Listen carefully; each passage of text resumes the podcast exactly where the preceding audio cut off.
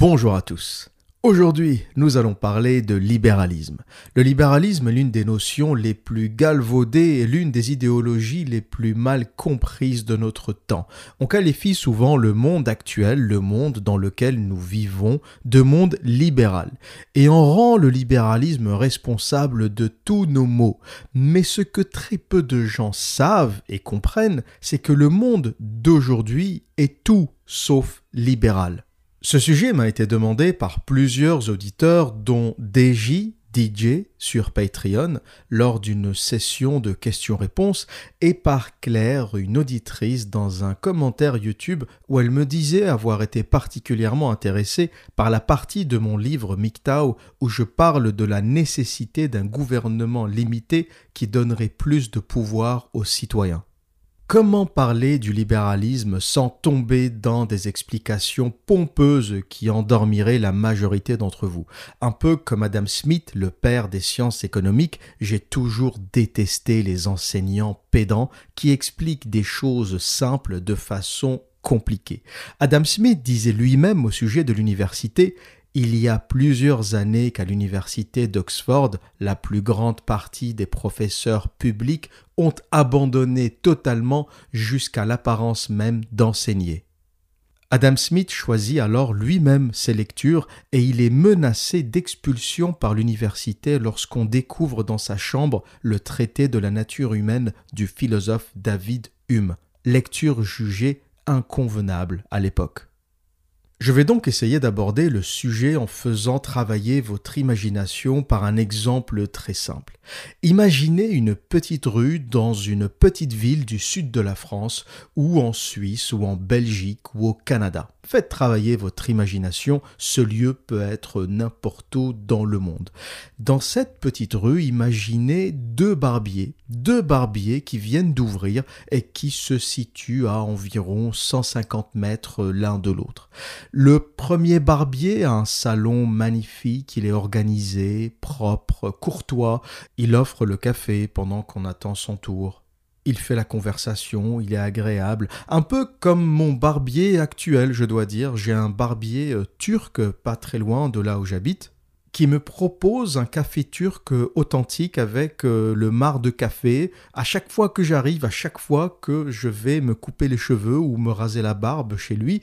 Et je dois dire que des fois, j'y vais rien que pour ça. C'est vraiment un moment extraordinaire. C'est un petit barbier sympa. Euh, il a euh, sa propre marque d'eau de Cologne qu'il a lui-même développée, qu'il produit de manière artisanale. Et quand je vais chez lui, c'est vraiment une expérience, quoi. C'est un voyage à Istanbul. Et, parfois, j'y vais même plus pour l'ambiance que pour euh, le simple fait de me couper les cheveux. Donc le premier barbier est plutôt dans cette, euh, cette catégorie-là. Et imaginez maintenant le deuxième barbier, celui qui est à 150 mètres. Alors lui, il est plus cher, il est désagréable, il n'est pas très poli, il est radin, il propose pas le café, même pas une bouteille d'eau, il y a des cheveux qui traînent par terre dans son salon, il est pas très propre, il prend sa clientèle de haut, bref, le type d'endroit où on n'a pas spécialement envie d'aller. Ce qui va se passer, c'est que petit à petit, ben forcément, les habitants de cette petite ville vont aller chez le barbier sympathique, chez le mec qui propose le café, qui est agréable, et il va avoir de plus en plus de clientèle, euh, sa petite boutique va mieux tourner, et l'autre barbier, le, désagréable, celui qui n'est pas très courtois, pas très propre, bah, lui, il aura de moins en moins de clients euh, et il va finir peut-être à un moment par déposer le bilan, par fermer sa boutique, parce que si tu n'as pas de clients, ben bon, tu peux pas payer ton loyer, tu peux pas euh, faire tourner ta boutique, pour faire simple.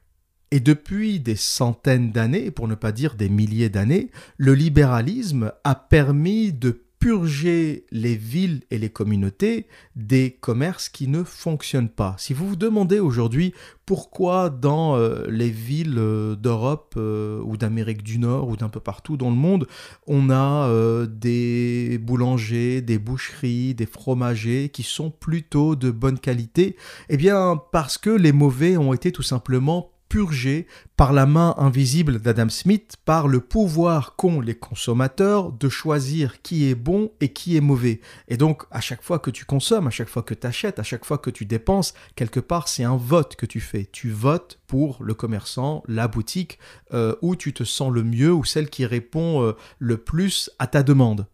Maintenant, imaginons que l'État intervienne pour sauver le mauvais barbier. Imaginons qu'on est dans un État socialiste ou communiste qui dit ah mais non le barbier euh, euh, c'est pas possible le petit barbier là il peut pas fermer euh, il sera au chômage il pourra pas travailler donc il faut l'aider et l'État va injecter de l'argent dans le mauvais barbier pour le sauver. Et du coup, le bon barbier va se dire, mais ça sert à quoi que je me démène, ça sert à quoi que je fasse tous ces efforts? Si le bon comme le mauvais sont sauvés par l'État, si le bon comme le mauvais sont sauvés par le système. Et si vous avez compris ça, vous avez compris le monde dans lequel nous vivons aujourd'hui. Dans un monde réellement libéral, le bon barbier prospère, continue à avoir de la clientèle, continue à faire tourner son commerce, et le mauvais barbier disparaît.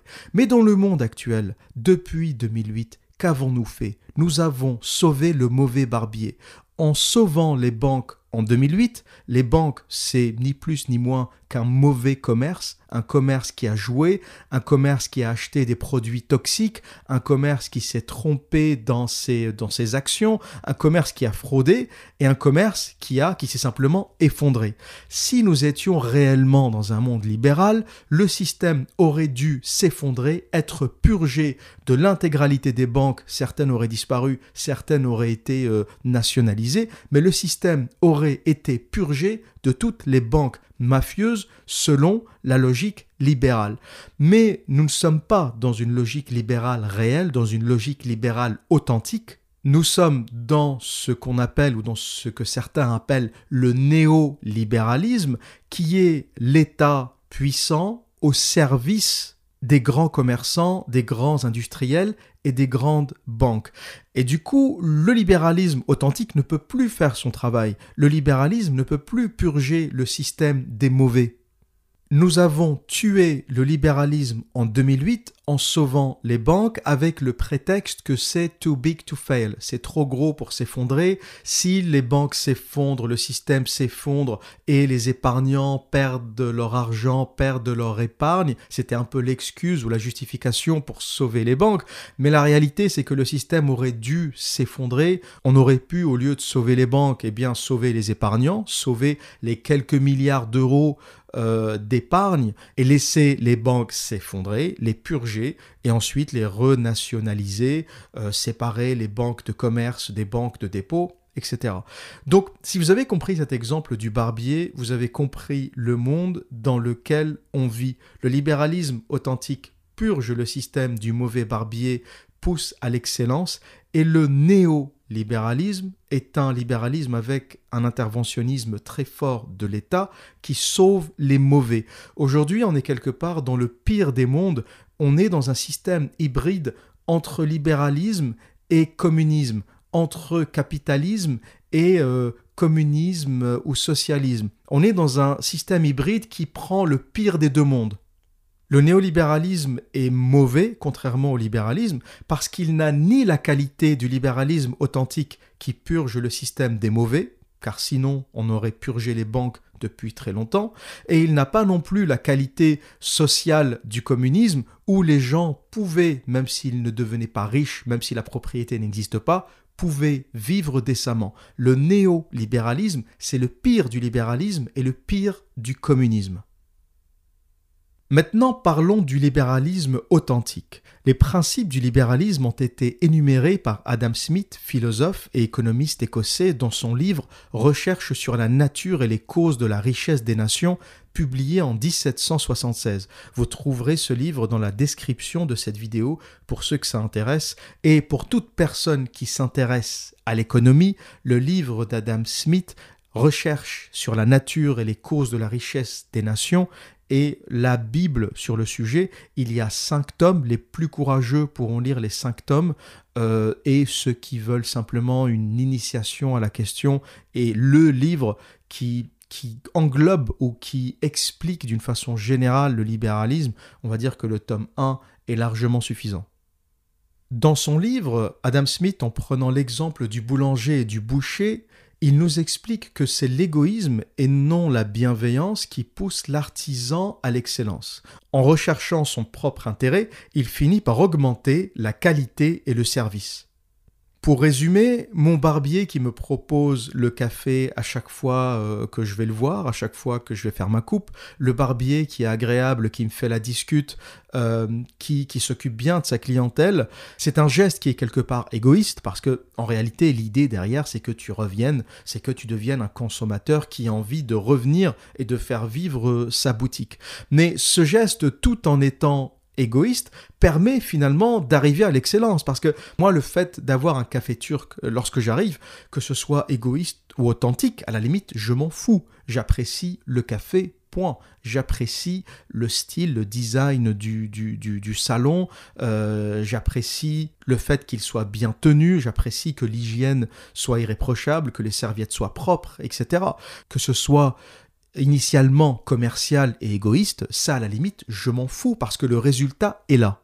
Et quelque part, le libéralisme et la compétition poussent à l'excellence, et si vous vous demandez pourquoi en Occident on a les meilleurs services, les meilleures industries, les meilleures entreprises, eh bien c'est simplement la, la libre compétition, c'est simplement le libéralisme qui a poussé tout le monde à l'excellence. Le libéralisme authentique, même si le but est égoïste, même si le but d'un chef d'entreprise, c'est d'abord de faire de l'argent, d'abord d'améliorer son confort personnel, le résultat ou le collatéral de cette course à la perfection, eh bien, c'est le, c'est le bien-être et c'est le service général qui s'améliore.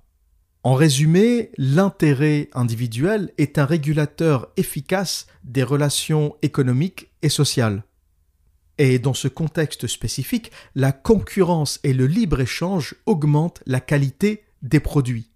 Et encore une fois, il ne s'agit pas de faire un jugement de valeur. Est-ce que le commerçant est authentique? Est-ce que le sourire est commercial ou est-ce que le sourire est réel? Le débat n'est pas là. Le débat est simplement le résultat, quand le fromager te fait un sourire, est-ce que le sourire est commercial? Est-ce que le sourire est authentique? Lorsqu'il te tape la discute euh, en découpant ta tranche de brie, euh, est-ce que le sourire est authentique ou est-ce que la discussion est authentique ou pas? Ça, à la limite, on s'en fout.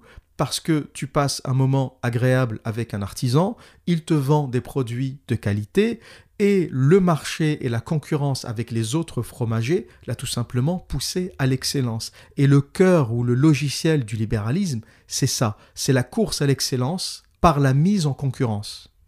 Et dès que l'État commence à subventionner les médiocres ou les mauvais pour qu'ils continuent à être compétitifs, dès que l'État s'occupe de sauver les banques parce que le système libéral authentique allait les effondrer, allait les casser. Le libéralisme, c'est la main invisible, il n'y a pas de bien et de mal. Ce qui ne marche pas doit s'effondrer. La logique libérale aurait mis toutes les banques par terre et aurait rebooté le système parce que le libéralisme, c'est un logiciel neutre. Ce qui marche doit continuer, ce qui ne marche pas doit s'effondrer.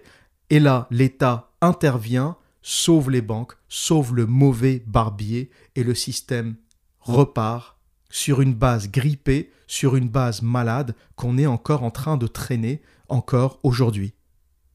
Adam Smith est surtout connu pour avoir développé le principe de la division du travail qu'il décrit comme un outil efficace pour augmenter la productivité. Il prend l'exemple de l'usine à épingles qui démultiplie le nombre d'épingles fabriquées lorsque chaque ouvrier ne se concentre que sur un élément précis de l'épingle. Mais ce qui est moins connu dans la pensée d'Adam Smith, c'est que tout en ayant souligné le gain de productivité indéniable de ce modèle, il l'a aussi critiqué.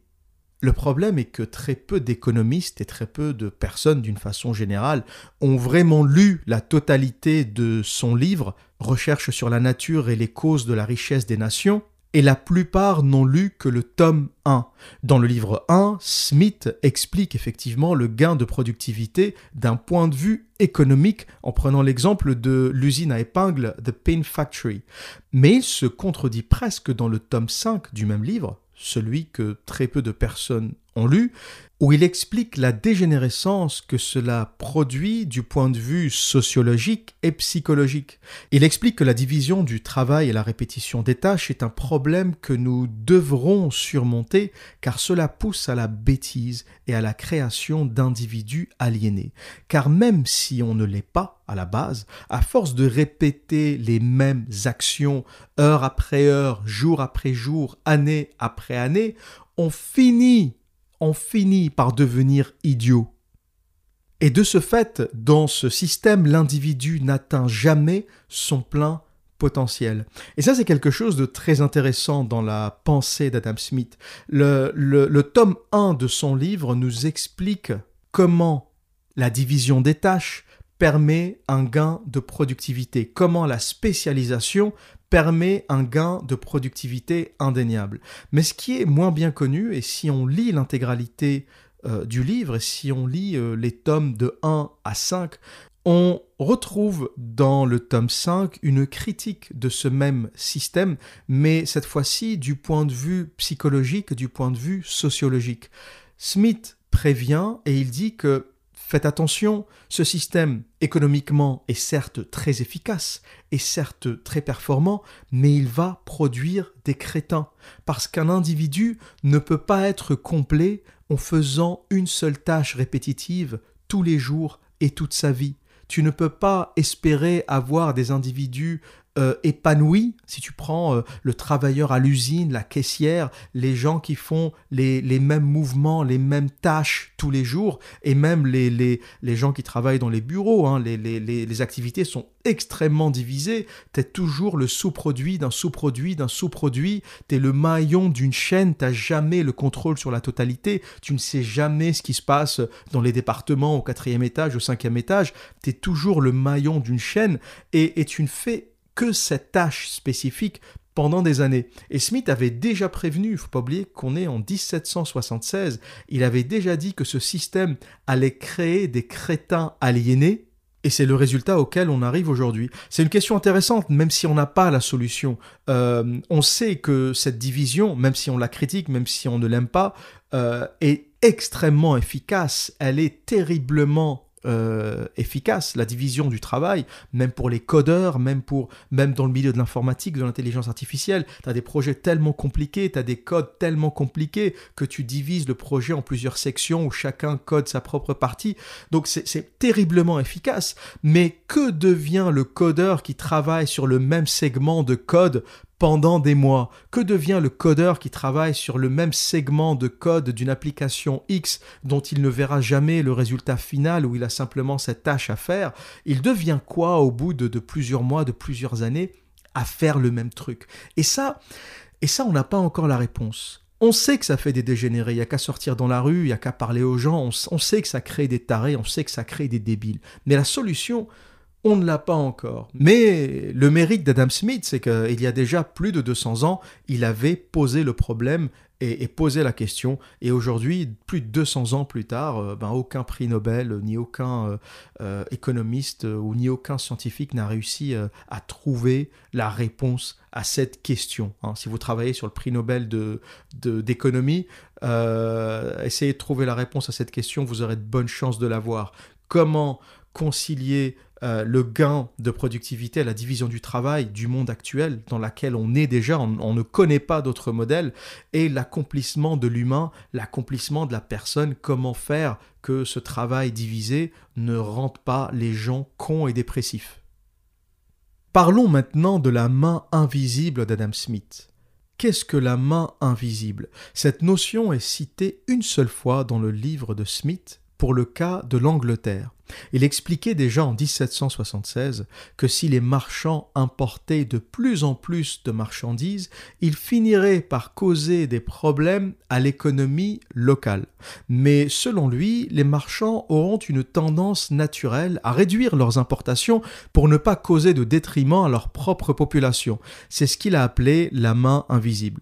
Quelque part, Smith pense qu'il y a une forme de sagesse populaire qui pousserait les marchands et les marchés à s'auto-réguler et à ne pas se faire de concurrence déloyale. Et à mon sens, encore une fois, lorsque l'État n'intervient pas et à petite échelle, on remarque ces comportements, on remarque la main invisible. Dans un petit village, dans une petite ville, lorsqu'on n'a pas d'importation excessive, lorsqu'on n'a pas de délocalisation excessive, les marchands, les commerçants entre eux arrivent à trouver une logique de fonctionnement sans que l'État intervienne, sans qu'il y ait de loi, sans qu'il y ait de règles. Le marchand de fruits et légumes qui voit son voisin euh, vendre des cerises, par lui va vendre des fraises en se disant ça sert à rien, il y a déjà tout le monde qui vend des cerises, pourquoi je vais aussi vendre des cerises? Euh, Il y a des espèces de dans les marchés, dans les dans les dans les microcosmes euh, commerciaux les villages, les petites villes, il y a une régulation entre commerçants qui s'installent euh, et qui n'est pas du tout du ressort de la légifération. Les gens, naturellement, ont tendance à ne pas se tirer dans les pattes. Sauf que, encore une fois, on est dans euh, des systèmes avec un État omniprésent avec des États gigantesques, sans parler du méga État européen, qui permettent la délocalisation, qui permettent de fabriquer des choses à l'étranger et ne pas payer de taxes et ne pas payer d'impôts sur ce qu'on importe. Et donc, on dérégule des marchés locaux, et c'est exactement ce qu'on vit aujourd'hui. La dérégulation, qui est un peu le système néolibéral par excellence, est une dérégulation qui, qui s'est faite par légifération, par les États, par l'Union européenne, par le système capitaliste. Ce n'est pas naturel. Les gens entre eux ont tendance à faire intervenir cette main invisible d'Adam Smith de façon à ce que les sociétés soient régulées, soient apaisées, parce qu'il ne faut pas oublier que il y a 200 ans, on vivait dans des sociétés sans système social, sans CAF, sans APL, et la réalité c'est que ton système social, ta retraite, tes APL, c'était l'autre, c'était ta famille, c'était ta communauté. Et les petits villages ont toujours eu tendance à s'auto-réguler, à s'entraider, parce qu'à cette époque, le comportement par défaut, c'était l'entraide l'aide sociale a poussé à l'individualisme parce qu'aujourd'hui, tu t'en fous de ton voisin, tu ne dépends pas de ton voisin. T'attends le RSA, la CAF, les APL que va te payer l'État, tu t'en fous de l'autre. Mais dans un système où l'État n'existe pas, où l'État est moins puissant, l'autre devient important. L'autre, c'est celui qui va t'aider quand tu seras malade. L'autre, c'est celui qui va t'emmener à l'hôpital. L'autre, c'est celui qui va prendre soin de toi. Euh, la famille, c'est, ou les enfants, c'est ceux qui vont prendre soin de toi à la retraite. Dans, une, dans un système où l'État omniprésent, omnipuissant n'existait pas. Et ta capacité à survivre, c'était ta capacité à collaborer avec les autres, c'était ta capacité à travailler avec les autres, c'était ta capacité à maintenir un équilibre local pour prospérer. Et l'humain a une tendance naturelle à vouloir aider l'autre. Si tu t'es toujours demandé pourquoi tu as envie de donner une pièce à un sans-abri, eh bien ça vient de là. Personne ne t'a mis un couteau sous la gorge pour que tu ailles euh, donner une pièce euh, à, un mendiant ou à, ou à un SDF. Tu le fais, tu passes, tu as l'impression qu'il faut le faire, tu as une espèce de sensation qu'il faut aider l'autre, tu sais pas d'où elle vient. Eh bien, elle vient de cette volonté des sociétés qui n'étaient pas individualistes parce qu'il n'y avait pas d'intervention de l'État. L'État ne venait pas foutre la merde euh, chez les individus pour leur expliquer comment ils vont vivre. L'État ne, ne, ne, balançait pas d'argent aux individus sous forme d'aide sociale pour, pour leur expliquer qu'ils n'ont pas besoin de leur famille, ils n'ont pas besoin de leurs amis, ils n'ont besoin de personne. L'État est là, je te donne ton RSA, même si tu craches sur ton voisin, même si tu pisses sur sa porte, tu auras quand même ton RSA.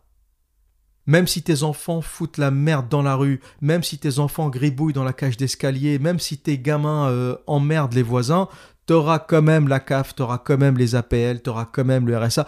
L'État t'aide quel que soit ton comportement. Chose qui n'est pas possible dans une société où les États ne distribuent pas d'aide sociale. Si tu te fais détester par ta communauté, tu te fais détester par tes voisins, tu te fais tout simplement dégager. Tu sors du village, tu fous le camp. Les gens ne te tolèrent pas. Et donc la main invisible d'Adam Smith, c'est celle qui régule les sociétés de par la tendance naturelle des hommes à collaborer et à s'entraider. Et contrairement à ce que certains pensent, moi je suis un libéral authentique, contrairement à, ceux qui demandent plus d'État, plus de protection, moi je pense que l'État dominant, l'État puissant, l'État omniprésent, omnipuissant est un poison. Les sociétés ont commencé à s'effondrer lorsque les États sont devenus trop puissants. L'Amérique, qui était un pays basé sur la liberté réelle, un pays d'entrepreneurs, de voyageurs, d'hommes courageux, est en train, depuis que l'État prend de plus en plus de place, depuis que l'État américain euh, mondialiste, prédateur, prend de plus en plus de place, l'Amérique est en train de s'effondrer. Depuis que l'Amérique euh, devient ou essaye de devenir une espèce de, pays social ou de pays socialiste avec euh, des taux d'imposition faramineux, le rêve américain est mort, c'est terminé. Aujourd'hui, l'Amérique, c'est le pire des deux mondes. C'est l'imposition élevée et pas d'aide sociale. Hein. À la limite, si on prend un État comme la France, on peut se dire qu'il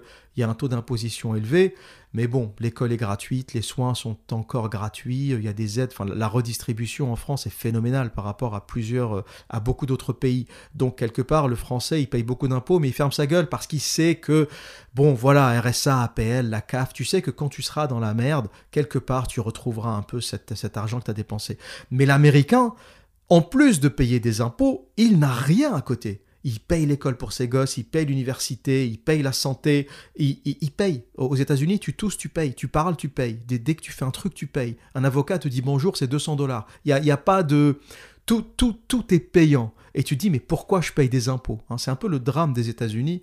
Euh, la redistribution est inexistante, mais ils payent encore des impôts. Allez comprendre. Et ça m'amène à un autre point qui est une autre notion du libéralisme qui est celle du gouvernement limité. Le libéralisme n'est possible qu'à la condition d'un gouvernement limité. Et vous allez me dire, mais qu'est-ce qu'un gouvernement limité? C'est quoi? Comment tu décris un gouvernement limité? Un gouvernement limité est un organe dont la fonction principale est de protéger les personnes et leurs biens, il prélève juste assez d'impôts pour financer les services essentiels à la protection et au bien-être commun de ses citoyens, tels que la défense nationale, la santé, la justice. Ce gouvernement ne s'impliquerait pas dans les affaires privées des individus et des entreprises, pas plus qu'il ne s'occuperait de l'enseignement supérieur, de la gestion des retraites ou encore des limitations de vitesse sur les autoroutes. C'est un gouvernement qui s'occuperait de gérer le strict minimum et ça peut varier en fonction des pays. Le problème aujourd'hui, c'est que le gouvernement veut tout gérer. Il veut tout gérer. Ils veulent même gérer la vitesse sur les autoroutes. Ils veulent savoir si tu vas à 80, à 90, à 100. Ils veulent gérer les programmes scolaires. Ils veulent te dire ce que doivent et ne doivent pas apprendre euh, tes enfants. Ils vont te dire, ben oui, la Deuxième Guerre mondiale, tu as le droit de l'apprendre. Euh, non, ça, tu n'as pas le droit. Non, cette partie-là, tu peux pas apprendre. L'histoire des États-Unis, pourquoi pas, on peut l'apprendre. Mais pas, tout. Il y a quelques certains trucs, certains trucs que tu apprends, certains trucs que tu n'apprends pas. Le gouvernement veut gérer le moindre élément de nos vies, la façon dont on vit, la façon dont on se nourrit.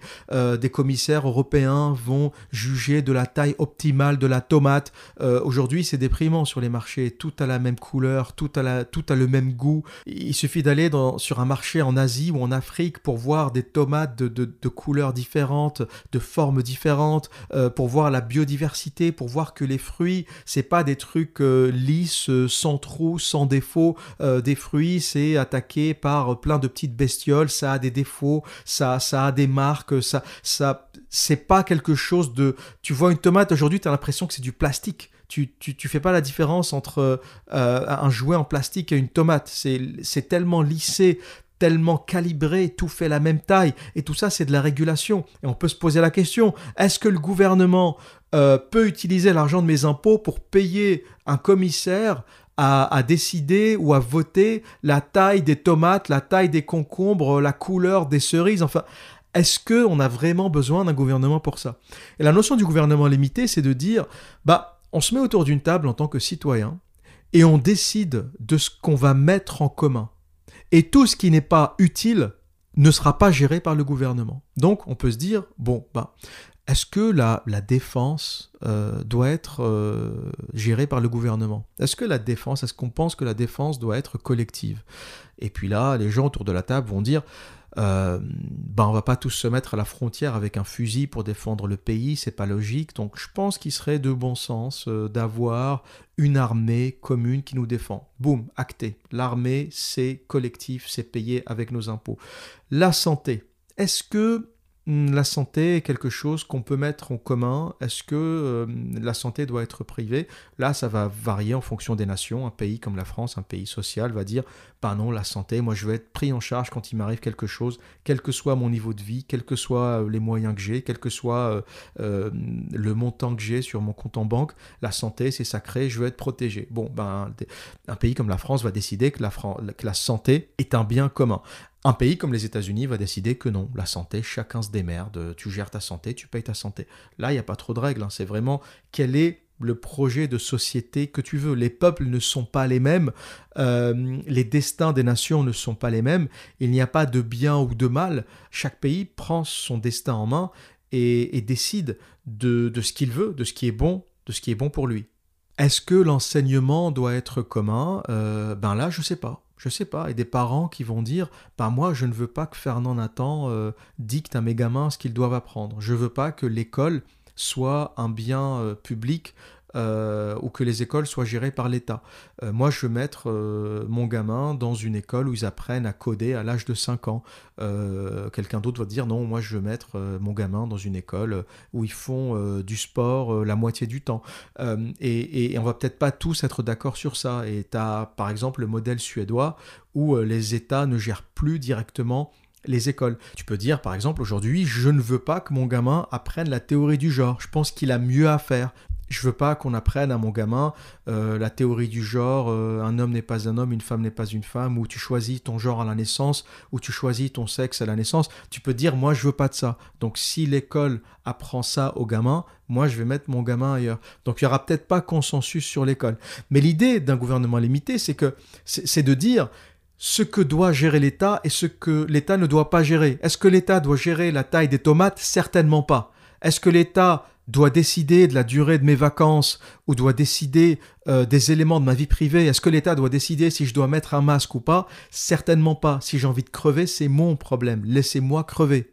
Et l'État va te dire, mais non, tu dois mettre un masque pour ta sécurité. Tu vas mourir sinon, tu vas mourir, mets un masque. Ben là, j'ai envie de dire, ben non, ben non. J'ai envie de crever, foutez-moi la paix. Je ne veux pas, je ne veux pas mettre de masque. Je veux choper des virus. Foutez-moi la paix.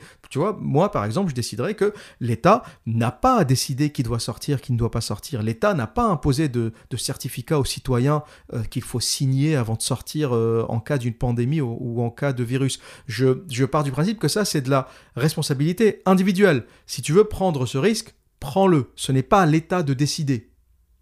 Donc le gouvernement limité permet de limiter le fardeau que représentent les impôts sur ses citoyens en ne s'occupant que des choses fondamentales, que des choses essentielles et en purgeant tout le superflu. Un État limité aujourd'hui purgerait l'Union européenne qui a, un système, ou plutôt une institution qui ne sert à rien, ses milliers de salariés, ses bureaux, ses tours, euh, l'entretien, les dîners, les repas, les machins, les nuits d'hôtel, tout ça payé avec nos impôts, mais j'en veux pas, j'en veux pas, c'est du superflu. Donc on purgerait tout ça, on aurait un État simple, un gouvernement simple, efficace, qui s'occupe de la défense, qui s'occupe de la santé et qui s'occupe éventuellement qu'on les choisit ou pas, de l'éducation, euh, ou, des secteurs qu'on a jugés, de l'énergie, éventuellement, on peut se dire, est-ce qu'une centrale nucléaire doit être privatisée? Certainement pas, c'est trop stratégique, c'est trop dangereux. On ne peut pas avoir de logique économique et de logique marchande, purement marchande, euh, avec un truc aussi dangereux qu'une centrale nucléaire. Donc on peut décider que l'énergie restera du domaine euh, national. Et donc un pays comme la France, par exemple, on pourrait se dire, armée, c'est euh, armée, maintien de l'ordre, c'est euh, géré par le gouvernement, la santé, c'est géré par le gouvernement, l'énergie, c'est géré par le gouvernement, point. Les vitesses sur les routes, le, le, les tailles des tomates, c'est pas le problème du gouvernement. Ils ont autre chose à foutre. Et voilà exactement la, notion du gouvernement limité, et vous aurez compris qu'aujourd'hui on en est très très très très éloigné. Hein. Un président de la République qui prend le micro pour dire les masques obligatoires à partir de X date, j'ai envie de lui dire, t'as autre chose à foutre, tu devrais avoir autre chose à foutre, tu prends le micro, tu, prends la parole devant 60 millions de, citoyens pour dire euh, mettez les masques à telle date, mais t'es pas assez occupé mec, je sais pas ce que tu fais de tes journées, mais t'es pas assez occupé ou alors tu un désir pervers de contrôle euh, absolu. Et un dernier élément qui n'est pas connu dans la pensée d'Adam Smith, c'est la nécessité de réglementer la finance. Quelques années avant l'apparition de son livre, Adam Smith avait été témoin de l'éclatement de la bulle financière qui avait décimé le système bancaire d'Édimbourg. Sur 30 banques, seules 3 avaient survécu. Pour lui, livré aux seules forces du marché, la finance faisait courir de graves dangers à la société. Adam Smith stipule donc expressément que la logique d'un marché libre et concurrentiel ne doit pas s'étendre à la sphère de la finance. Je le cite, ces règlements peuvent à certains égards paraître comme une violation de la liberté nature de quelques individus, mais cette liberté de quelques-uns pourrait compromettre la sécurité de toute la société, comme pour l'obligation de construire des murs pour empêcher la propagation des incendies, les États, dans les pays libres, tout comme dans les pays despotiques, sont tenus de réglementer le commerce des services bancaires. Et encore une fois, quelque chose dont on parle peu, on pense que l'économie libérale prône une liberté totale, mais Adam Smith avait averti plusieurs années, il y a deux siècles, plus de deux siècles déjà, que le libéralisme ne devait s'étendre qu'au commerce réel, qu'aux échanges réels et pas à la finance. Et il avait déjà anticipé les dégâts que provoquerait une finance libérale. D'où l'intérêt de séparer l'économie réelle de l'économie financière, de l'économie de la spéculation.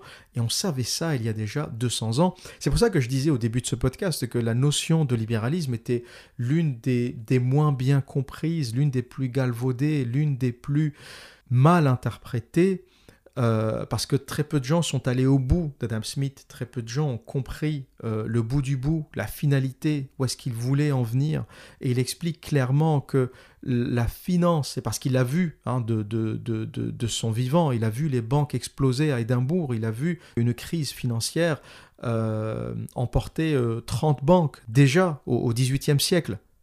Et il avait donc averti très tôt des dangers euh, du libéralisme appliqué à la finance, appliqué à, l'économie virtuelle. Et donc, pour résumer, le libéralisme fonctionne très bien dans l'économie réelle.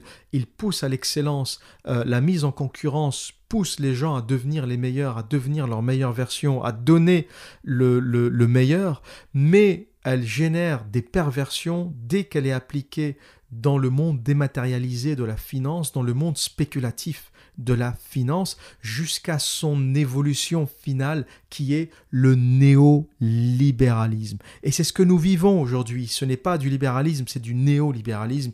Et le néolibéralisme, ce n'est pas simplement, euh, ce n'est pas une évolution du libéralisme, contrairement à ce qu'on pense. C'est un nouveau système. C'est le pire des deux mondes. C'est le libéralisme appliqué aux pauvres et le communisme appliqué aux riches. C'est les pauvres qu'on laisse crever, mais les banques qu'on sauve. Et ça, ce n'est pas du libéralisme, c'est un système hybride qui prend le pire des deux mondes, comme je l'ai déjà dit. Contrairement au libéral, pour le néolibéral, liberté veut dire liberté des marchés, pas des individus. Tu as le droit de choisir entre Netflix et Amazon Prime, Deliveroo et Uber Eats, mais tu n'as pas le droit de sortir marcher sans porter de masque. Tant que t'achètes, t'es libre. C'est à ça que se résume le néolibéralisme. La violence du néolibéralisme, c'est le mélange, c'est l'alliance de la dérégulation et de l'État. C'est l'intervention de l'État pour privatiser les secteurs publics. C'est détruire, réduire les acquis sociaux, les syndicats, créer des taxes inutiles comme la taxe carbone par exemple, des pays qui auraient le droit d'acheter euh, la possibilité de polluer. C'est la guerre en Irak pour aller trouver plus de ressources, plus d'hydrocarbures. C'est la violence de la compétition au travail. C'est la mise en compétition des individus, mais pas pour l'excellence, simplement pour un petit poste. C'est, ce n'est pas la compétition pour avoir euh, le, le meilleur barbier du quartier ou le meilleur café du quartier ou le meilleur restaurant du quartier. C'est la compétition pour avoir le meilleur boulot sur la chaîne de fabrication. C'est la compétition pour avoir le meilleur poste d'esclave. la notion de performance et de salarié jetable, remplaçable. Le néolibéralisme n'a par exemple pas de solution euh, au vieillissement, car le vieux n'est pas performant, le vieux n'est pas utile. Et ce que le néolibéralisme n'a pas compris, c'est que l'humain ne fonctionne pas uniquement par cette logique. L'humain a d'autres sentiments, a d'autres moyens de fonctionner. L'humain a des liens familiaux, a de l'affection, a des sentiments. Les sociétés humaines ont de tout temps pris soin des personnes âgées parce qu'elles représentent l'expérience, elles représentent le savoir. Et ce que le néolibéralisme ne comprend pas, c'est que tout humain aura un jour besoin d'aide sans que la logique marchande ne s'applique. C'est, là où le néolibéralisme se, détache de l'humanité, c'est là où le néolibéralisme devient une idéologie aliène complètement inhumaine, c'est qu'elle oublie que dans la recherche de performance, dans la recherche euh, essentielle ou permanente de performance, elle n'intègre pas euh, le vieux parce que le vieux n'est pas performant, le vieux n'est pas rentable, et c'est des questions qui ne se posaient pas avant parce que la personne âgée, le vieux, était pris en charge par sa famille, par sa communauté, par sa tribu, qui s'occupait de lui dans ses vieux jours, sans qu'il ne soit rentable, sans qu'il ne soit capable de, cultiver la terre ou d'être productif, le mot à la mode. Il était simplement dans la nature des sociétés humaines de s'occuper des vieux, chose auquel le libéralisme n'a pas de solution. C'est pour ça qu'on bute face aux retraites on bute face aux réformes des retraites parce qu'on essaye de chercher des logiques productivistes, des logiques rentables, là où il n'y a aucune logique rentable. La personne âgée, le vieux, n'est pas rentable. Mais ça, tout le monde s'en fout dans des sociétés humaines qui fonctionnent. Normalement, la question n'est pas celle de la rentabilité, il faut s'occuper de lui, point. Et encore une fois, ce que le néolibéralisme n'a pas compris, c'est que tout humain aura un jour besoin d'aide sans que la logique marchande ne s'applique. Voilà donc pour cette vidéo, cette longue vidéo qui traite du libéralisme. J'espère avoir rendu un peu à Adam Smith euh, ses lettres de noblesse, lui qui est souvent résumé à un, libéral euh, qui laisse les choses se faire sans interventionnisme. Adam Smith avait compris très tôt, il y a plus de 200 ans déjà, l'abrutissement que génère le travail à la chaîne, le travail décomposé, les tâches répétitives. Il explique clairement que oui, c'est la clé de la performance, mais vous allez créer des zombies, vous allez créer des fous, et il avait clairement dit que l'avenir, ou l'une des questions majeures de l'avenir, c'est comment régler ce problème, comment régler le problème du productivisme sans créer des, des, des, des crétins et des abrutis. Comment le travail à la chaîne, comment ce travail répétitif peut permettre à l'homme de s'accomplir, d'atteindre son plein potentiel.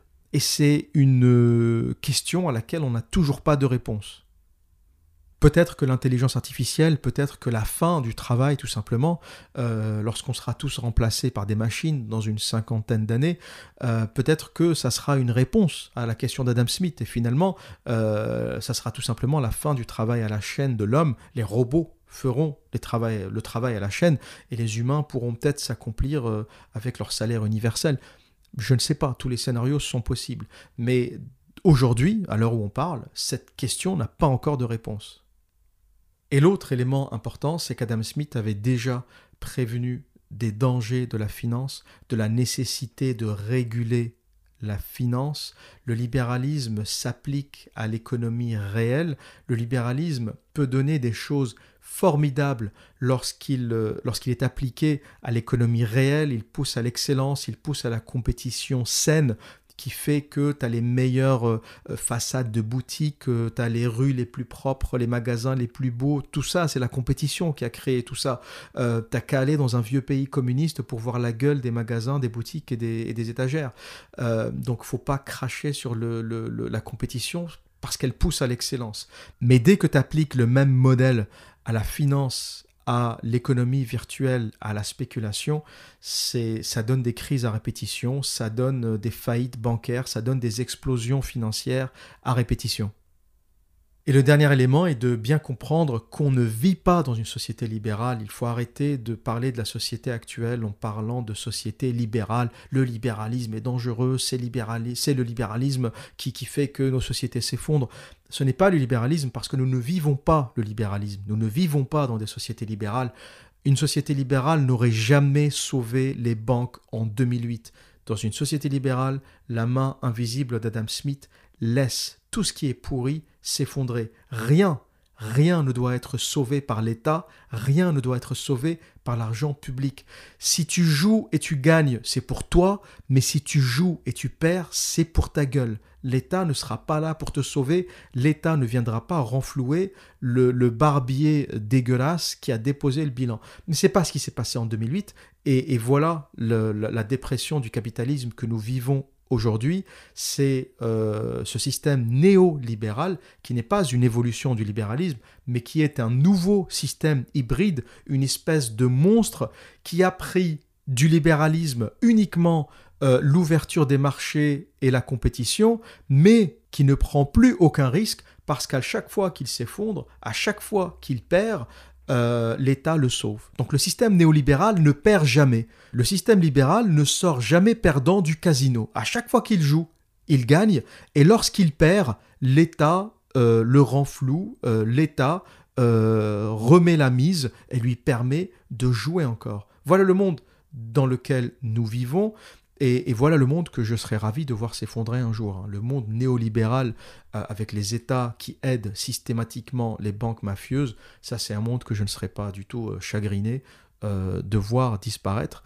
Et j'aimerais voir un retour au libéralisme authentique. Je ne suis pas un communiste, je suis un libéral, mais un libéral qui croit en la main invisible, un libéral qui croit que les bons doivent réussir prospérer, se développer, et que les mauvais doivent disparaître ou s'améliorer. Les mauvais, le mauvais barbier doit apprendre à être agréable, à faire le café, à balayer son salon, doit embaucher euh, d'autres barbiers qui, qui, travaillent bien et qui pourront peut-être compenser son, son incompétence. Sinon, il est appelé à disparaître. C'est la vie, c'est comme ça. Survival of the fittest, la survie des plus forts, des meilleurs. Et c'est pour ça que nous vivons aujourd'hui dans nos sociétés évoluées, développées et prospères, ou du moins elles ont été prospères, c'est de moins en moins le cas. Euh, c'est grâce à cette compétition qui pousse à l'excellence que nous sommes arrivés euh, où nous sommes aujourd'hui. Et le danger, ce n'est pas le libéralisme, c'est la mort du libéralisme authentique et la naissance de ce néolibéralisme violent, ce néolibéralisme mafieux qui est en train de dépouiller les peuples de leur richesse. Voilà pour aujourd'hui. Partage cette vidéo avec ton prof d'économie, il apprendra peut-être quelque chose. Et que dire d'autre? Eh bien, comme à mon habitude, prenez soin de vous et à très bientôt.